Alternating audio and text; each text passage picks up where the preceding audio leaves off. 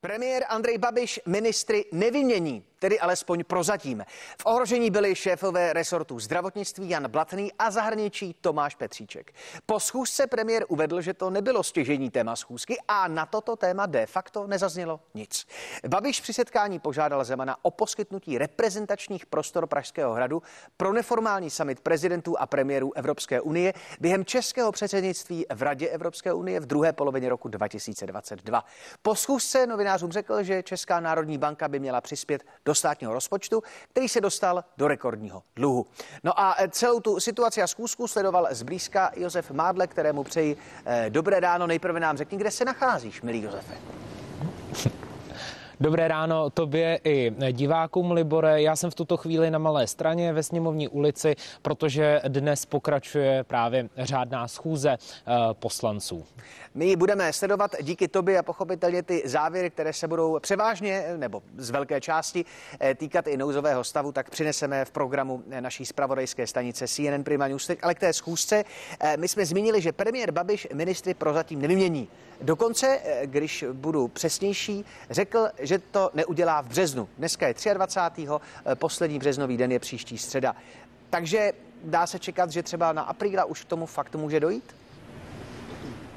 Já pokud eh, to ponesu v tom aprílovém duchu, tak můžu říci, že jestli nám zbývá týden eh, do začátku dubna, tak eh, moc času Janu Blatnému na pozici ministra zdravotnictví nezbývá. Ale teď vážně. Opravdu premiér Andrej Babiš řekl, že v březnu žádné změny ve vládě nechystá. Duben už vyloučit nemůže, nicméně řekl, že on jako premiér má jen a pouze právo dělat personální změny ve svém kabinetu.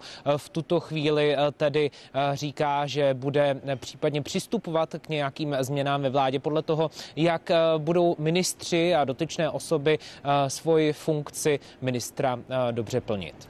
Eh, už nějakou dobu slyšíme, a včera jsme o tom mluvili i s ministriní financí Alenou Šlerovou, že peníze ve státní kase se tenčí a na kompenzační programy bude jen zhruba do června. Eh, včera se řešilo i to, že by do rozpočtu mohla nějaké prostředky nalít Česká národní banka.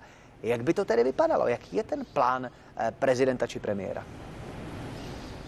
Ano, já jsem si ty eh, konkrétní čísla eh, teďka eh, vyhledal. V podstatě premiér Andrej Babiš řekl, že tam situace, ekonomická situace České republiky není kvůli koronaviru dobrá a že by se vlastně měla jakýmsi způsobem podílet na tom všem i Česká národní banka. Protože, jak právě premiér včera zmínil, předloni zisk České národní banky činil 58 miliard korun, loni to bylo 92 miliard korun. K těmto úvahám už se v minulosti eh, vyjádřil právě vice, viceguvernér Marek eh, Mora s tím, že eh, tyto úvahy jsou podle něj legitimní, nicméně jsou nemožné, protože Česká národní banka v tuto chvíli má za úkol pokrýt ztráty z roku 2017, kdy ta ztráta činila 249 miliard korun, takže to všechno je, co se týče této myšlenky, zatím v úvahách a v diskuzi. Ještě jedno téma se včera otevřelo na té schůzce a to je budoucí předsednictví Česka v Radě Evropské unie. My jsme to naposledy zažili v roce 2009, tehdy se směle říkalo Evropě to osladíme a e, padla nám vláda, tuším během toho předsednictví, což je věc ojedinělá, specifická, ale zapsali jsme se do historie. Tak jaké plány má e, premiér Babiš právě v souvislosti s předsednictvím? Byť není jisté, že bude premiérem, protože volby budou na podzim, e, tak je jasné, že vláda už se musí nějak chystat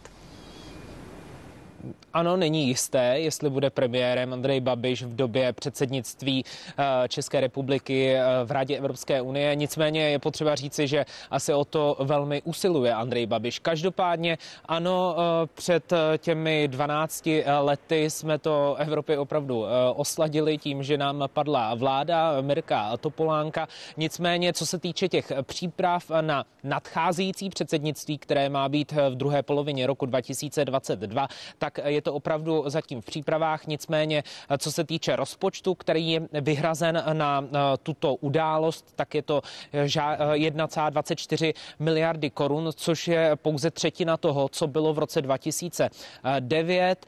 Každopádně, co se týče toho včerejška, tak premiér Andrej Babiš požádal prezidenta republiky, aby pro tuto událost prezident propůjčil prostory Pražského hradu a to konkrétně na neformální summit prezidentů a předsedů eh, vlád právě Evropské unie, protože podle premiéra Andreje Babiše eh, jsou prostory opravdu reprezentativní Pražského hradu a myslí si, že pro tuto událost jsou naprosto vhodné. Já jsem se ještě díval na to, co není zpřístupněno. Našel jsem tady, že v loni byl definitivně uzavřený jelení příkop, taky možná tohle by se mohlo hodit. Ale to je jenom spekulace čisté moje osobní a nebudu to nikam ventilovat, obzvlášť do televize.